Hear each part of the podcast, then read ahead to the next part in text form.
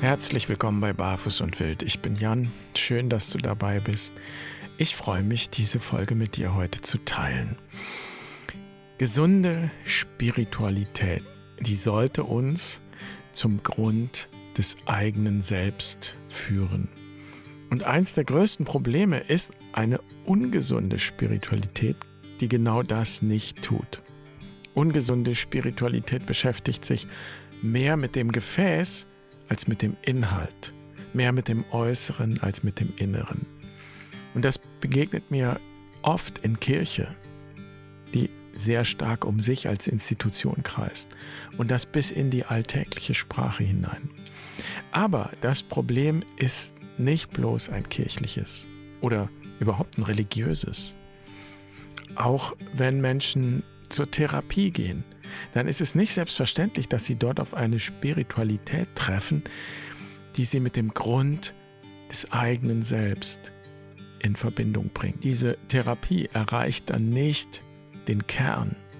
Und das ist so, als würde man sich darauf konzentrieren, die Liegestühle auf der Titanic ordentlich aufzustellen. Aber die Titanic sinkt. Eine gesunde Spiritualität kann nicht an dem vorbeischauen, was definitiv vorbei ist, was vorübergeht, was zerbrochen ist, vielleicht längst zerbrochen ist. Und ich würde sagen, eine gesunde Spiritualität schätzt sogar das Unvollkommene, das Scheitern, das Vergängliche. Denn das können Tore sein, die uns auf den Grund des Seins führen. Und darum soll es heute gehen, um den Wert des Unvollkommenen und die Bruchstellen.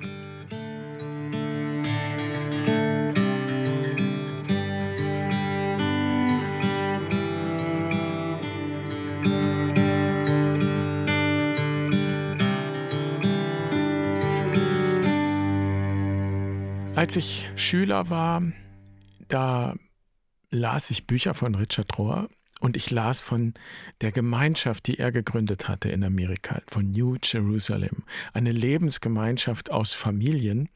Und das erschien mir wunderbar. Ich wollte auch in so einer Gemeinschaft leben. Und so bin ich am Ende Franziskaner geworden. Ich habe einfach keine Familiengemeinschaft gefunden. Und was ich gefunden habe, das waren eben die Ordensgemeinschaften. Ich habe recherchiert, ich habe mich über die Ordensgemeinschaften informiert und ich habe einfach allen geschrieben.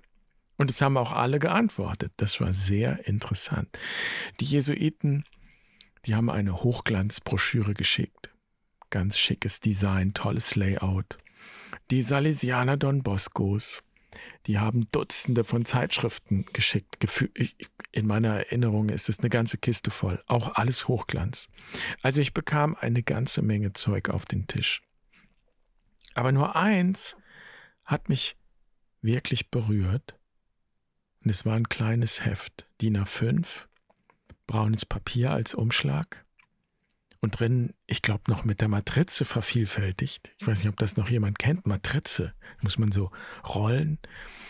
Und das war ein kleines Heft über Franz von Assisi, sein Leben, wesentliche Motive der franziskanischen Spiritualität. Also mit Schwarz-Weiß-Bildern, so Linoldruck.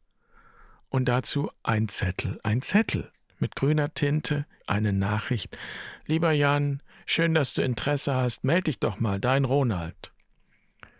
So, und ich hätte jetzt auch denken können, ich bin dem Bruder Ronald nicht wichtig, wenn er gar kein langes Anschreiben verfasst, sondern nur so einen Schmierzettel schickt.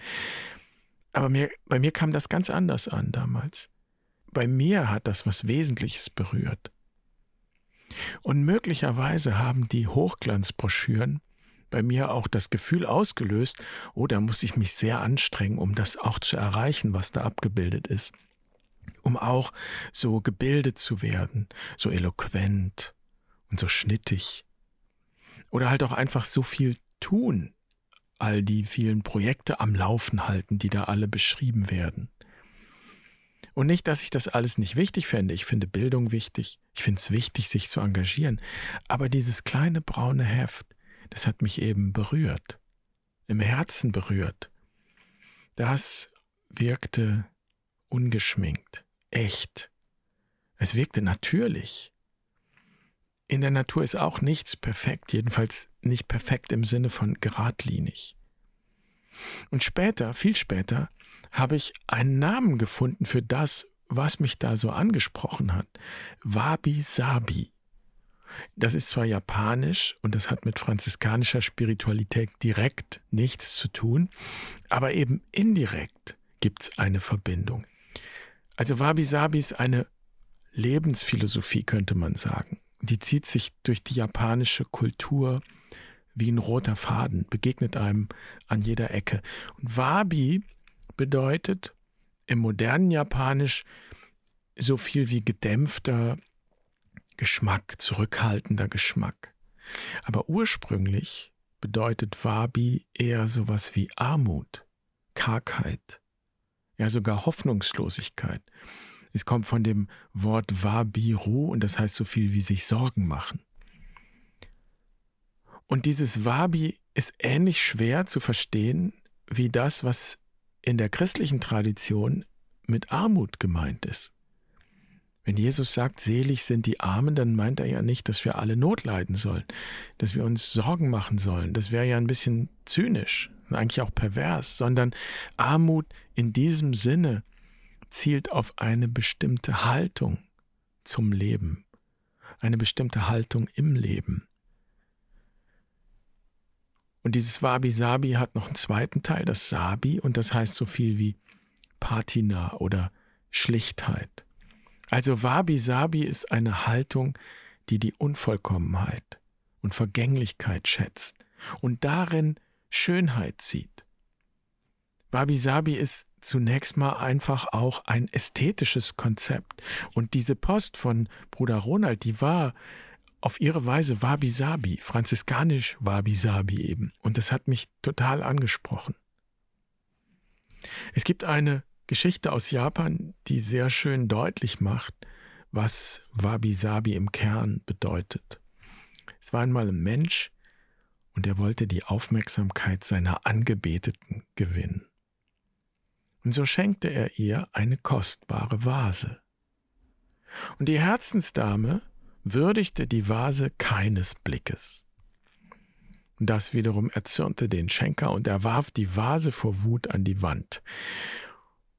Und dann besann er sich, sammelte die Scherben ein, brachte sie zu einem Meister. Und der Meister sortierte geduldig die unzähligen Bruchstücke, legte sie fein säuberlich zurecht, klebte sie Stückchen für Stückchen zusammen und lackierte die Bruchstellen mit feinem Goldstaub, so dass die Bruchstellen im Licht schimmerten. Und als die Angebetete diese Vase sah, da verlor sie ihr Herz an den Verehrer, denn die Vase war wirklich und wahrhaftig Wabi-Sabi. Und diese Geschichte erinnert mich an Erzählungen aus der franziskanischen Tradition von der Frau Armut. Die Frau Armut nämlich besitzt die Schlüssel zum Himmelreich. Und Franziskus findet die Frau Armut und schließt einen Bund mit ihr. Und natürlich begründet dieser Bund die franziskanische Vorliebe für alles Unvollkommene und Zerbrochene. Ich habe hier schon mal die Geschichte erzählt von Franziskus, der darauf bestanden hat, ein gebrauchtes Gewand zu tragen, mit möglichst vielen Flicken, so dass es am Ende eigentlich nur noch aus Flicken bestand. Also Franziskus wollte auf gar keinen Fall perfekt sein, sondern echt. Wabi Sabi. Und das war auch die Einladung, die ich gespürt habe, als ich dieses kleine braune Heft und diese Nachricht in der Hand hatte, mitten in diesem ganzen Haufen von Hochglanzbroschüren. Das war für mich eine Einladung, mich nicht nur von der besten Seite zu zeigen, sondern mich ganz zu zeigen, ganz gehen zu können, mit all meinen Brüchen und Verletzungen und auch mit meiner Scham da sein zu dürfen. Und es war die Einladung für mich, keine Energie mehr aufzubringen, um die Flicken meines Lebens zu verbergen, keinen Aufwand betreiben zu müssen, um die vielen Bruchstellen unsichtbar zu machen, sondern sie zu zeigen und wabi-sabi zu werden. Und es das heißt auch, die Bruchstellen mit Goldstaub zu würdigen und leuchten zu lassen. Und denn genau da, wo die Brüche sind, und das ist die Botschaft, da kann etwas Wahres durchscheinen. Und ich würde eben sagen, da kann dein wahres Selbst durchscheinen. Und ich habe das natürlich als junger Franziskaner überhaupt nicht verstanden. Ich bin sofort in die Falle getappt. Ich habe mir dann eine falsche Demut angezogen. Ist auch eine Art von Gewand. Das sieht zwar ärmlich aus, jetzt mal symbolisch gesprochen, aber ich habe mich klein gemacht. Ich habe schlecht von mir gedacht, ich habe mich zurückgenommen, weil ich glaubte, das sei die Armut. Und ich habe wirklich gebraucht, und ich bin den Brüdern aus den ersten Jahren sehr dankbar, dass sie mir das klar gemacht haben, klipp und klar gemacht haben. Ich habe echt gebraucht, um zu kapieren, dass die Armut, die Frau Armut, nichts mit falscher Demut zu tun hat, mit falscher Bescheidenheit.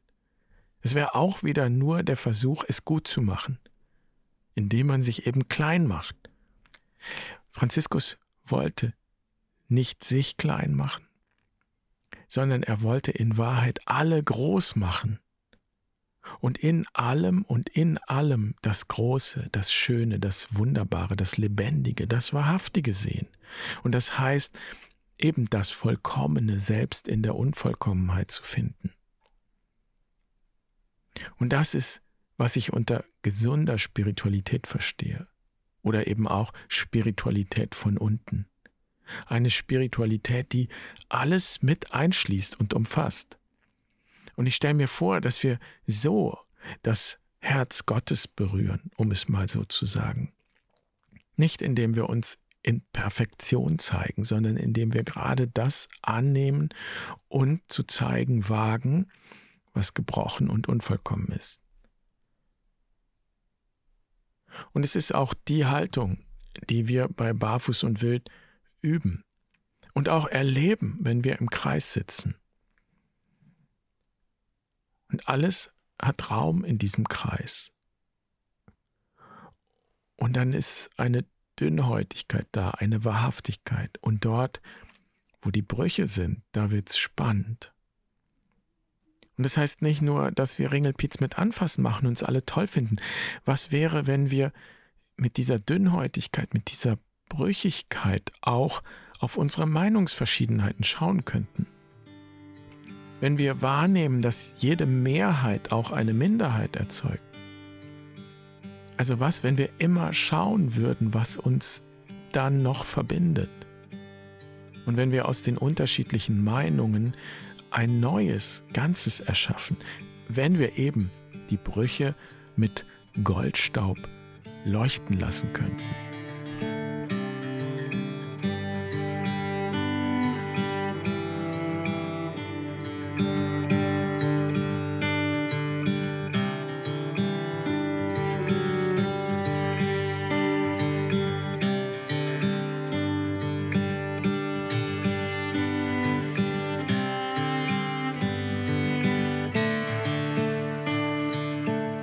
Will es für heute dabei belassen.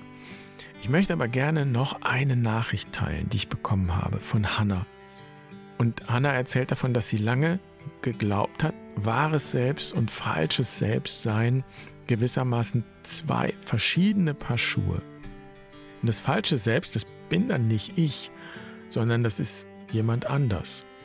So eben zum Beispiel in Wirklichkeit meine Mutter, die in mir weiterhandelt oder mein Vater, der in mir weiterhandelt, aber eben nicht ich. Und dann gab es einen Moment, schreibt Hannah, Zitat, der für mich eine echte Offenbarung war. Da verstand ich auf einmal, das bin alles ich. Auch das, wo ich mich verbiege, mich verrate, gegen mich selber und meine Überzeugungen agiere, das bin alles ich. Jemand anders verbiegt sich ganz anders, verrät sich anders. Auch in all dem bin ich einmalig und bin ich ich. Das war für mich unendlich befreiend, schreibt Hannah, und hat Freude ausgelöst. Immer wieder rief es in mir, ich bin das. Ich weiß gar nicht, wieso diese Freude, sagt Hannah. Vielleicht einfach, weil es ein Stück Heilwerden, Ganzwerden war. Zitat Ende. Danke, Hannah. Ich finde es einen wunderbaren Gedanken. Und ich glaube, so eine Erfahrung des Selbst, des Ganzseins, also das, was du beschreibst, das ist genau die Erfahrung, wenn die eigenen Bruchstellen dazugehören und Sinn machen und leuchten können. Also vielen Dank. Und ich freue mich über alle Nachrichten und über Fragen und auch über jeden Kommentar auf der Website. Vielen Dank für euer Teilen und herzliche Einladung, weiter dabei zu sein und an dem Gespräch dort sich zu beteiligen.